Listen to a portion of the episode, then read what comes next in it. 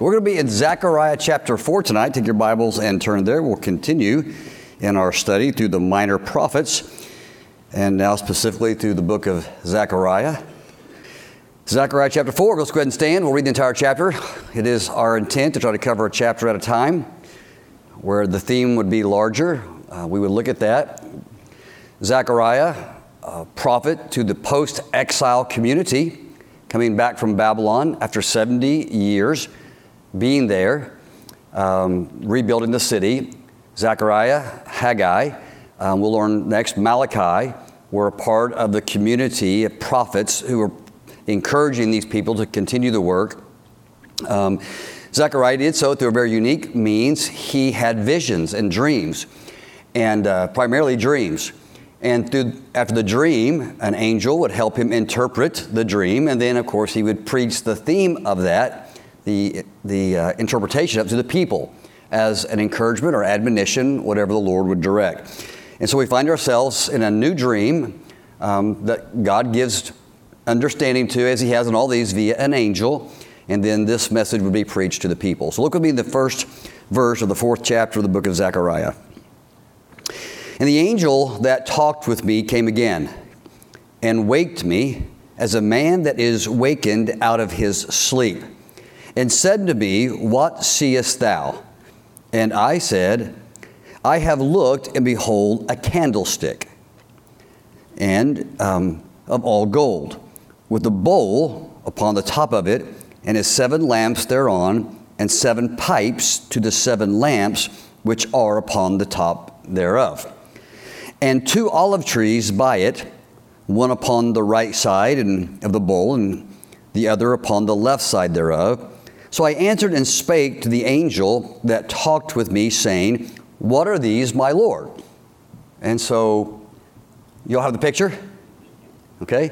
So you have a stand, a bowl on top of the stand, and then from that bowl, flowing in seven directions, are little bowls or lamps burning light. Beside that are two trees, and that's the picture so far a further revelation of what the trees look like will come in a minute. So he asks, What are these? Well, the Lord does this first, just so you know. He doesn't answer the question directly, he tells what the meaning of the dream is supposed to accomplish. And then he tells what they are. So, verse 5. Then the angel that talked with me answered and said unto me, Knowest thou not what these be? And I said, No, my Lord. Then he answered and spake unto me, saying, This is the word of the Lord unto Zerubbabel, saying, not by might nor by power, but by my Spirit, saith the Lord of hosts. Who art thou, O great mountain, before Zerubbabel? That thou shalt become a plain, and he shall bring forth the headstone thereof with shoutings, crying, Grace, grace unto it. Moreover, the word of the Lord came unto me, saying, The hands of Zerubbabel, having laid the foundation of this house, his hands shall also finish it and thou shalt know that the Lord of hosts hath sent me unto you. For who hath despised the day of small things? For they shall rejoice and shall see the plummet in the hand of Zerubbabel with those seven. They are the eyes of the Lord, which run to and fro throughout the whole earth. Then answered I and said to him, What are these two olive trees upon the right side of the candlestick and upon the left side thereof? And I answered again and said to him, What be these two olive branches And in a large vision, which through the two golden pipes emptied the golden oil out of themselves?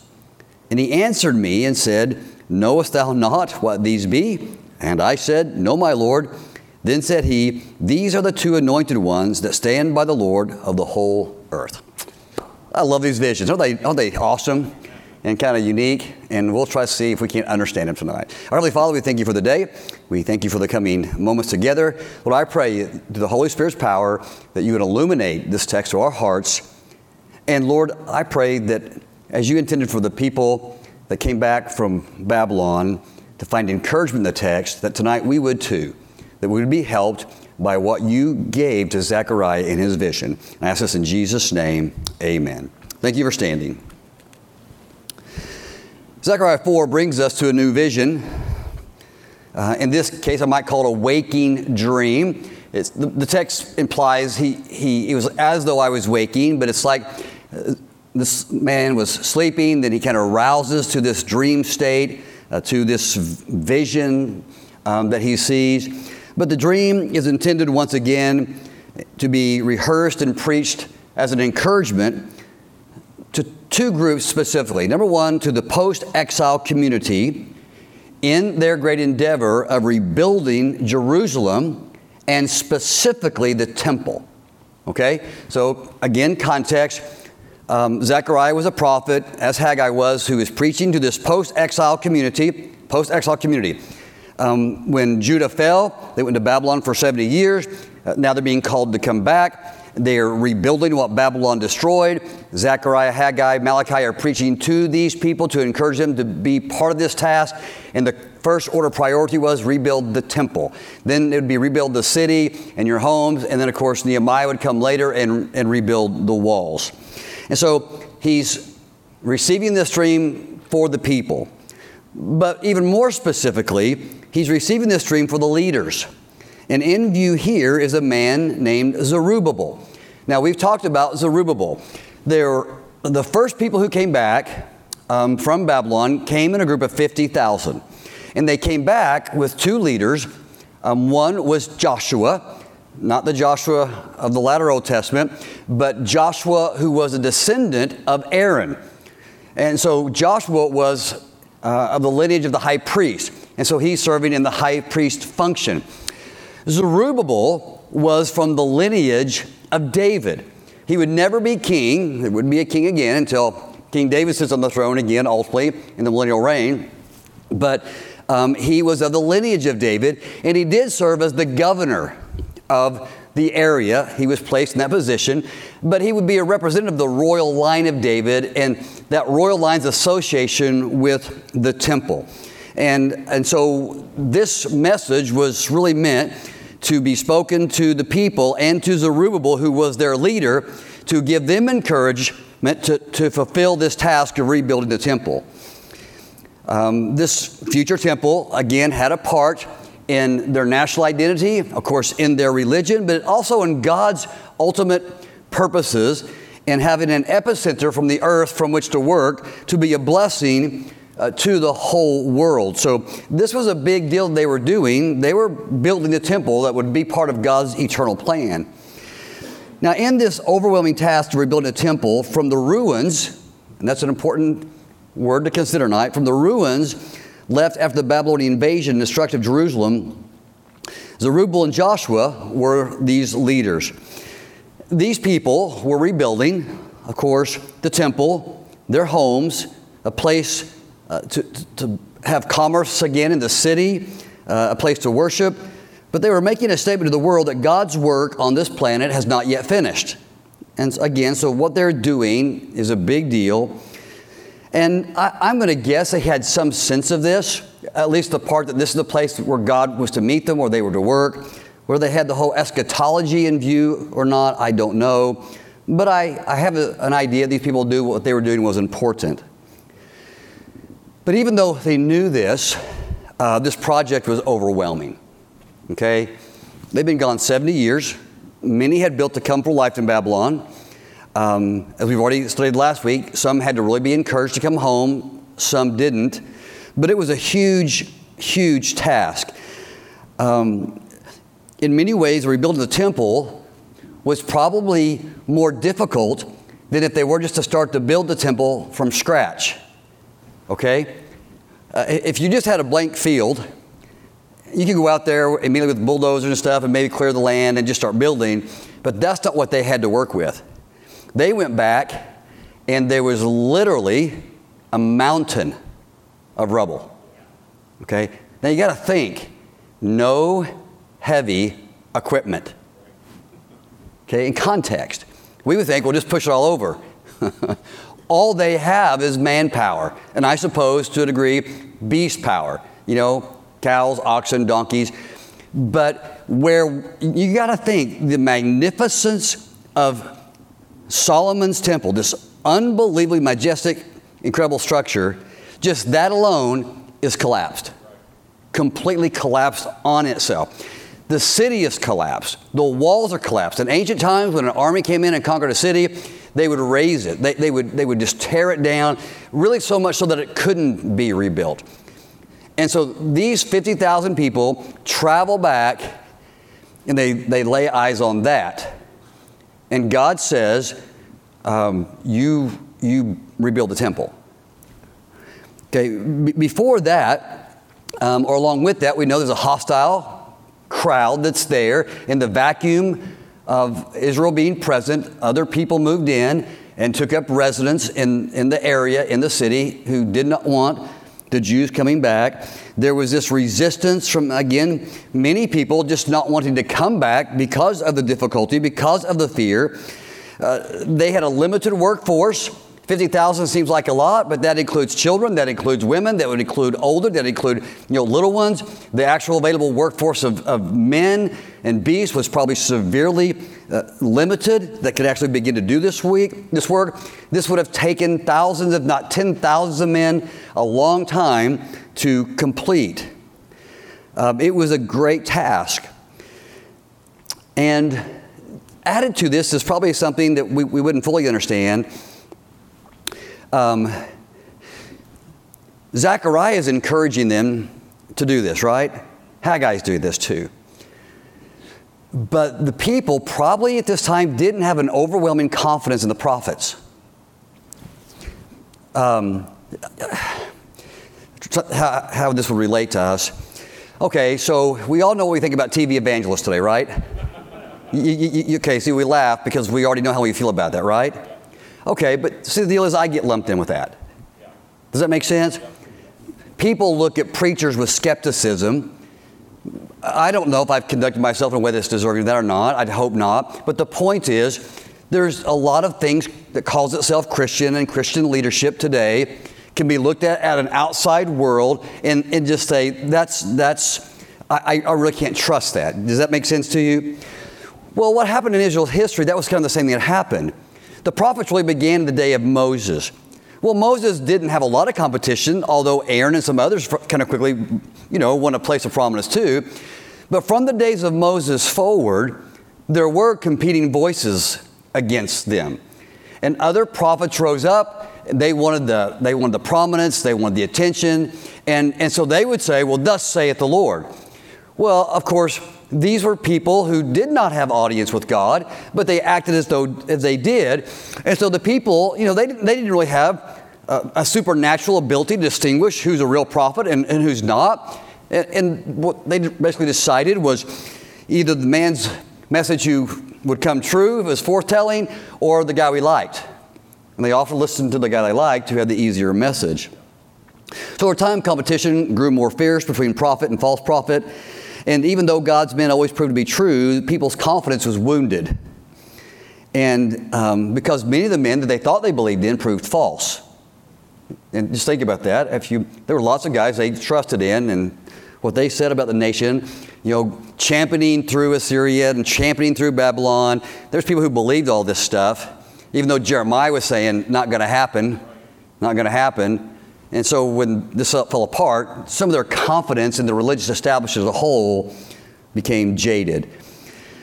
So much of what is being said in Zechariah 4 um, is also, as we could go back and look in the book of Haggai and is done more repeatedly in the book of Malachi, is there's this language of, I'm speaking for the Lord, you need to believe me. Zechariah is saying that. I'm, I'm, I've, I've been in an audience with the Lord. I've, I've I heard his, he showed me a dream, and part of the language here is him persuading them that what God told me is true. And the reason that's important to Zechariah is because I need you to do what I say. You follow me? So he's trying to instill confidence in them that he's from the Lord so they will find the encouragement that God intends. It's, it's a lot there to consider, but it's what's happening here. They wanted, um, Zechariah wanted these people to depend more on the Holy Spirit and of course a centered focus on God's Word, and that was his reoccurring message. Uh, we're going to see here in a moment. Uh, focus on the Holy Spirit's power, and let's make sure we're doing what God's Word tells us to do. So, very quickly, we'll go through the text, and I think all this will make uh, sense to us as we do this. So in verse 1, we're introduced again to Zechariah and his companion, the interpreting angel. And he's been gone for a while, but now he's back. And this time, he seems to wake Zechariah out of a sleep into a vision world. And he sees a scene that he interprets later on in the text. And in verse 2, after seeing this scene or presented to him, the angel asks, What do you see? Zechariah looks and sees, and he says, I see a candlestick made of pure gold with a bowl on top of it, with pipes or channels leading to seven lamps or smaller bowls extending from it. Now, this is not the menorah as we would typically think. Uh, it would be like the menorah, and the differences I couldn't tell you exactly why they are in this text. People have opinions, but you basically have a, a candlestick with a bowl full of oil, and then from this flowing, again, pipes or flutes to seven lamps that uh, we'll, we'll, find out later what they represent, but this is what he sees at this point. And so he, he says that. And um, again, the image is like the menorah, but a bit different. And beside the stand were two trees, olive trees, which I'll go ahead and tell you in time represent two men, one on each side of the candlestick and its bowls. And so Zechariah asked the angel, Well, you me what I see. I, this is what I see. What are they? What do these represent? Well, in verse 5, we have a rhetorical question that's intended to build anticipation. Well, don't you know? No, I, I don't know. And it's just a little device that builds tension in the text and for the prophet. But in verse 6, we think we're going to answer, but we don't get an immediate answer. Instead, we get what the vision is supposed to induce and incite as a result of its interpretation. And so here's the purpose of the vision, what comes next. And the purpose of the vision is meant to be a specific encouragement to the man Zerubbabel, this descendant of David who is acting as a leader. He is the governor of the land. Again, he's not as king, but he does stand as royal representative to the people and in the place of what this royal representative would mean to the temple. And so the word of God is to this man in this vision. And so, what, what is the Lord wanting to say to Zerubbabel? Well, he says to Zerubbabel through this vision, it's not by might, it's not by power, it's not by uh, human ability, it's not by uh, great resources, it's not of any things that you're thinking right now in your mind that you need to do this work. It's not by any of those things that this work's going to be accomplished, but rather it's going to be by your dependence upon the Spirit of the Lord. That's the intent of this message. That's what I want you to see. Verse 6 Not by might nor my power, but by my Spirit shall this temple be rebuilt. This is an encouragement for Zerubbabel to get his eyes off the, the mountain of the rubble, of the rubble, and his limited human ability and resources, and that his faith, confidence, and courage should be bolstered because God will be his resource and strength. And of course, this refrain, not by might, not by power, but by my spirit, is rehearsed in numerous places in Scripture by Micah. It's in other places in the Old Testament. We really see this truth in the New Testament as well. And so that's what he's saying. It's, it, it, it's not by, you're looking at maybe, you know, 8,000 men who can do this, no resources, but don't look at all of that. You look at what I can do, is the message. Verse 7 is a reference to the challenge ahead of him. So, verse 7 is a reference to a mountain, but the mountain is not a mountain like in the landscape. The mountain is the debris. Okay, he's talking about building. This, you, this is the context. He's saying, You're looking, and I'm just saying, Oh, mountain, what are you to Zerubbabel? You're nothing. Zerubbabel's bigger than this debris. He's telling Zerubbabel this You're bigger than the mountain of debris and you're going to make this mountain as though it were a plain. You get it? You with me? Okay, you're staring at me. I want to make sure you get it. Let's just look at it, because I'm not sure you're with me. Verse 7. It says, Who art thou, O great mountain? The word mountain literally here is a reference to the rubble of debris that stands in the place of the temple. Who are you before Zerubbabel? Thou shalt become a plain plain, flat place. Instead of that, Zerubbabel's task, okay, look up here for a second. We think about build a temple. The first task is get the stuff off the site. And the first task is to build a foundation. And I can tell you in a moment how I know specifically it's a reference to foundation because it says so in the text. But he's going to say to us, you can make a foundation in this place where a mountain of rubble is currently at. Okay? So um, he says, This mountain, through your efforts, will be made a plain or be made flat, a foundation for the temple. Now I got to stop here and reference you to a tradition to understand the next part. Israel wasn't the only place rebuilding something. As a matter of fact, in history, lots of cities had been destroyed, and lots of cities, lots of different temples, lots of different uh, worship sites had been rebuilt. It was really not just Israel's tradition, but kind of an ancient historical tradition that when a city returned to, a, to this pile of rubble, that someone from a kingly lineage, if not the king himself, if he could return, would walk into this mountain of rubble, he would search it, and he would find a suitable stone, a, a suitable building block, and then he would pick up that stone, and then he would carry it out before all the people and they would all shout, in this case, grace, grace, peace, peace. It's a, sort of, it's a form of celebration. And that stone would become the very first cornerstone or building stone of the new foundation. You with me? Okay, so that's what he's referencing that Zerubbabel is going to do here. So look at verse 7 again. Or I'm sorry, verse yeah, 7. Who art thou, O great mountain, before Zerubbabel? And thou shalt become a plain, and thou shalt be, uh, and he shall bring forth the headstone. It's the capstone, it's the cornerstone, it's the first stone.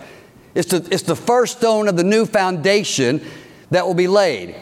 Look here. He's saying, Zerubbabel, you're going to start this thing, but that's not all. Okay? And so when this happens, it's a celebration. We're going to rebuild our city, we're going to rebuild our temple.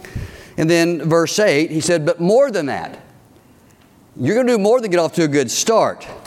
In verse 9, he says, You're going to finish it. So it says, The hands of Zerubbabel have laid the foundation of this house. So that's what he's doing. He's rebuilding the foundation from this mountain of rubble. His hands shall also finish it.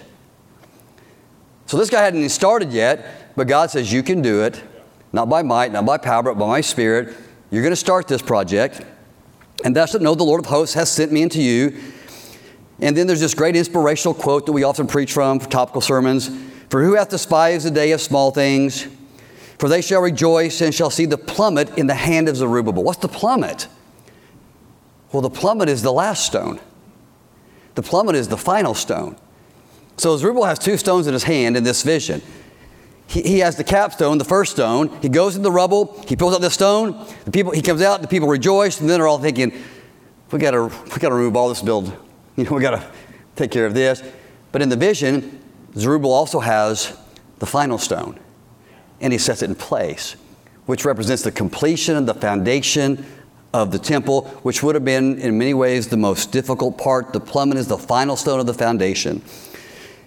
And again, insert this is this inspirational phrase um, Who has despised the day of small things? And that's a great phrase to preach from, by the way, because, you know, Moses' staff, David's sling, um, you know, uh, Elijah against the might of, you know, of, of Ahab and Jezebel. You know, we can't despise the day of small things in God because through small things, God can do great big things when we yield things to Him. Um, but that's an encouragement and a reason to do this. So he says, Rubel, you will lay both the first and the last stone because this is interesting. Now he gets to what the, the candlestick represents now. He's, he said what he wants to happen, but now he goes back to saying what he sees in this verse. So he basically says in verse 10, look there with me. He says, Because in the hands of Zerubbabel with those seven, okay, the seven bowls on the lampstand, they are the eyes of the Lord which run to and fro throughout the whole earth. Okay, so, so what's the candlestick and the seven bowls represent? Well, it represents God's gaze, God's eyes. You can say whatever you want to, it's a metaphor for God's presence. It's what you're going to depend on, Zerubbabel, instead of resources that you think you don't have. What you need to understand is that the eyes of the Lord run to and fro throughout the whole earth to show himself strong on behalf of those whose hearts are fully set upon him to do his work. Second Chronicles 16 9. You with me? Same exact phrase. It just doesn't say seven eyes there. In this um, text, it's the seven eyes of the Lord. It's the same seven eyes that we've talked about in the book of Revelation. Why seven eyes? I don't know. It just represents God. When we get to heaven, we'll, we'll figure that part out, okay? But for our purposes, it's enough to know it just represents this. The candlestick is the gaze of God. What does it mean to Zerubbabel? This is the oil you're going to depend on. This is the resource you're going to depend on. This oil, God's oil, God's power, God's might, God's gaze. He's upon you. What in the world do you need about more than that? That's the point. And that's what he has the eyes of the Lord upon him. In the text in Second Chronicles, this was actually given in a negative way to King Asa because Asa failed to trust in God. And when God gaze found him, there was punishment, not help. But for this, this case, God's looking his eyes throughout the whole earth, and he sees Zerubbabel. And he says, You're doing my will, and you're going to have my power. That's pretty cool. But anyway, I love studying this stuff. That's, it's pretty neat. And so now we have half the vision. But now we see more of this explained in verse 12. He says, Okay, I got that. What are the two trees? And so now this explanation is not just two trees, but two pipes, two golden pipes coming out of the trees, emptying golden oil, which, by the way, when you pour olive oil, it looks golden, um, out of themselves. And the angel begins to answer in verse 13. And in verse 14, he said, These are the anointed ones. Okay, who are the anointed ones?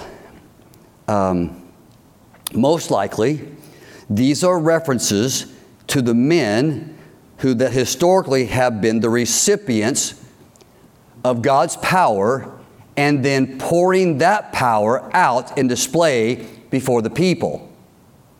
Okay, who would that be? The prophets. Okay, who historically in the Old Testament received the Spirit of the Lord? The prophets. What did the prophets do? Well, they stood in God's presence, they heard His word, and then from them went the oil of God to the people to strengthen them, to admonish them, to encourage them, to call them to the work. Okay? God's eyes are upon you. I'm the candlestick. I'm with you. And beside me, there are these two men, most likely Zechariah and Haggai. And I've spoken to them to give to you the words that I want you to hear to do what I've called you to do. Because that's the way God worked in that time. These two anointed ones, these two men, you listen to them. This is going back to re instilling a confidence in the people that God worked through the prophets. Um, again, I can't tell you with certainty or dogmatism. These two guys represent uh, Zechariah and Haggai. I'm fairly certain that's what's included in the idea. Um, and that guys, that God's eyes are on you, and I'm working through them to, to tell you what you need to do. They are passing my word on to you.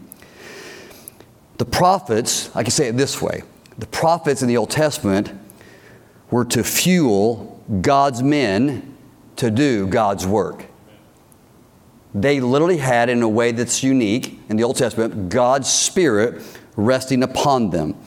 I can say it this way the Old Testament prophets were conduits of God's power. Think Moses. Right? Think Samson. Think Elijah. Think Elisha. Um, for a moment, Saul acted in the place of a prophet. David and when the Spirit of the Lord came upon them, and what and that's not just a metaphor, the Spirit of the Lord came upon them, and they had what? They had power. They had oil. And they often used it to be an encouragement to the rest of the people to do what they were supposed to do. Micah said that he was full of the Spirit of the Lord. Jeremiah claimed to have stood in the court in, the, in chapter 23, Jeremiah, in the presence of the Lord. Moses was filled with the Shekinah glory of God's presence, with God's Spirit. Uh, this was again on Samson, Saul, David, Elijah, other prophets, Ezekiel. There was a connection between the, the, the men of God and His Spirit, and then them having power to lead God's people to do what he had called them to do. The prophet's primary task was to take this power, this oil, and use it uh, to point people back to God, um, to His Word. I mean, think about all we've been studying the minor prophets. All these men have been standing in knowledge with God, rece- receiving His Holy Spirit's power, and then saying, Would you guys get back to the covenant that you established in the days of Moses so God can bless you? And at times they, they performed great miracles to demonstrate this power, but, but that's the way the Spirit worked. So God gave His Spirit and power and word to a few to pour that out into others, do his, to his, do his work. This goes all the way back to the book of Numbers. This to help us make the connection with what's happening in Zechariah 4. Numbers 11, 17. Moses in the place of leadership, specifically leadership. First prophet. He's overwhelmed by a bunch of complaining people. The task is too big for him. So God says this And I will come down and talk with thee there and I will take the Spirit which is upon thee, and I will pour it upon them. Who's the them? Well, the other leaders that he needs their help. And they shall bear the burden of the people with thee, and that they that you don't have to bear this alone. So that was God's answer to Moses. You take what's of your spirit that came from me, and you give it to other men. But what Moses really wanted was more than that in Numbers 11 29, he basically prayed for this great day.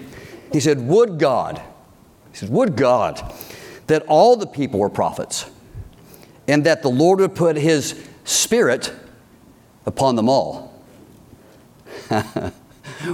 well, in Moses' mind, he was thinking, if I can do all this with God's Spirit, and you can place a little bit on the guys so we get more done. And he says, Oh, would God, if you just put it on your spirit on Him and on you and on you and on you, think about all we could do. And imagine how little problem there would be.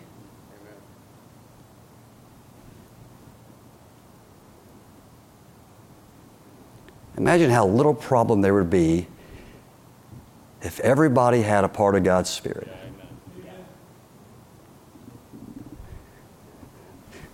Dramatic pause for effect. You get it?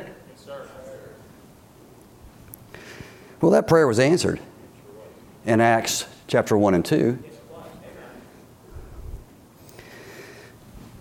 But you shall receive power after that the Holy Ghost has come upon you. Acts 1 8. In other words, God says Jesus did his atoning work, and now something's going to happen for the first time. God's spirit and power is not going to come to one man through a prophet. Everyone's going to become a prophet and a priest.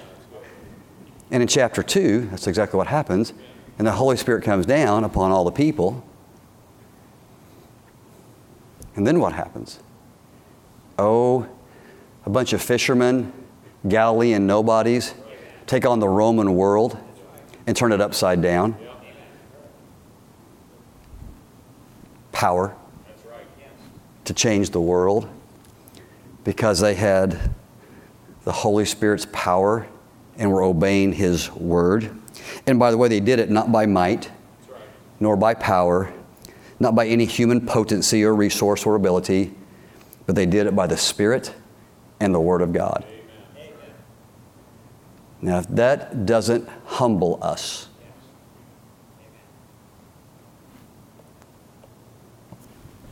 see, I could just finish there and feel like I've overwhelmed myself.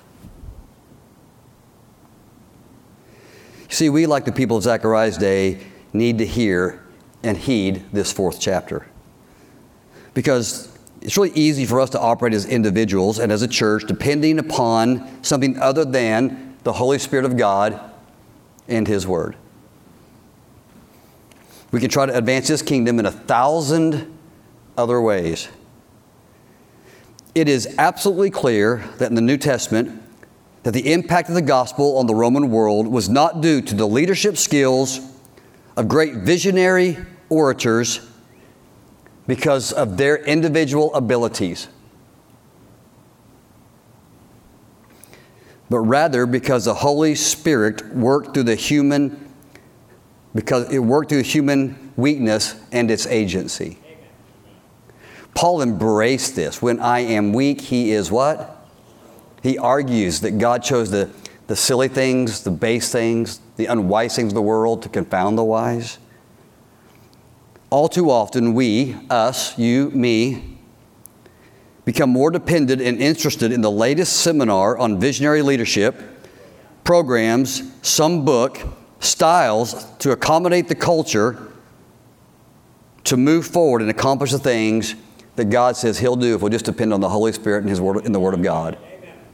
Now, this is not an excuse for being um, backwards and steeped in tradition that means nothing. But I'm going to tell you something. If we think we can compete with what God can do and accomplish the same amount of work, we are absolutely fools. Amen. That's right. You realize that the exact same power that God used these Galileans to turn the world upside down in rests in us. I don't think we're persuaded.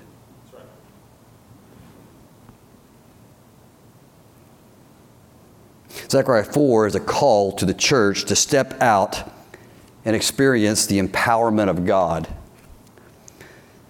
We need to realize that God is the conduit we need most and more than anything else.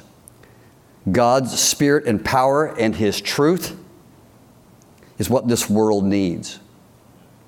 Okay, now look up here for a second. God's spirit and His word are the answer for the inner city church in its brokenness, in its destituteness, in its fragmented families. God's Holy Spirit and His Word is the answer. God's Holy Spirit and His Word are the answer for the suburbanite church that is at rest and at slumber and is overly comforted and is distracted by a thousand things. Not some methodology to reach the yuppies or the millennials. Not some seminar. You know, we, we, we can use Instagram and this stuff, and I don't mind. But it's not a substitute. It's the answer for your family. I can help you, I can counsel you, I can do a thousand, I, I can try and I can try and I can try, but I cannot do what the Spirit of God and His Word can do. It's the answer. It's the answer for your weakness. It's the answer for your bitterness. It's the answer for your brokenness. It's the answer for our church. It's the answer for our mountain of challenges. Paul prayed for the Ephesian church in chapter 3, verse 16, that he, God, would grant you, according to the riches of his glory, to be strengthened with his might by his Spirit. What did Paul want for the church? To know something of the power of the Spirit. Why? Evidently, that would be the answer for a lot they would face in their life, just as, uh, just as Zerubbabel did.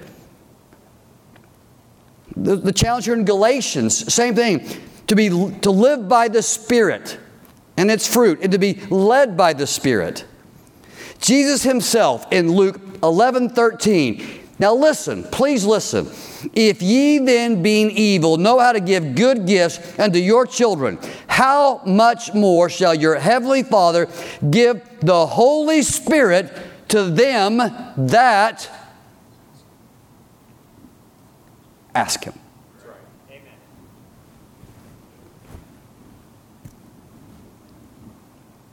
Ask Him.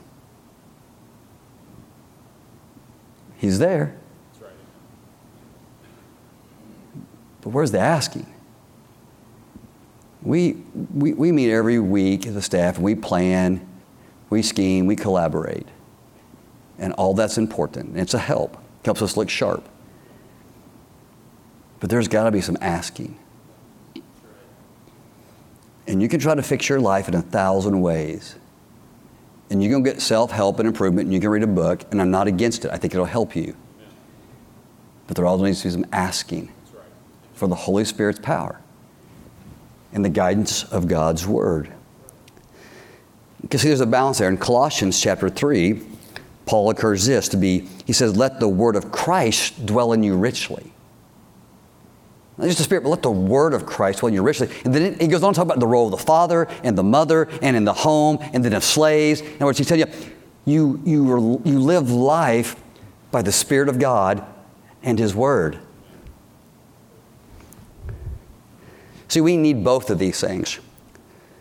The Word without the Spirit, and you will dry up. The Spirit without the Word, you will blow up. But the Word with the Spirit, you just might grow up. And we all need to do more of that growing up. As a church and as an individual, we need what Zechariah was encouraging. Hey, Zerubbabel, there's a mountain in front of you. It's really big. And you're not going to remove it by your own might or your own power, the resources that you have, your speaking ability. But here's the deal God's eyes are upon you, and He's here to help you. And you listen to these men because these are my voices, this is my encouragement. But in this case, God speaks to all of our hearts. We all have the same access that Zechariah and Haggai did. If we want to listen, and he says, Now you go do the work I've asked you to do in my strength and power. Too much of what we do in life, in our job, in parenting, in our Christian work and effort.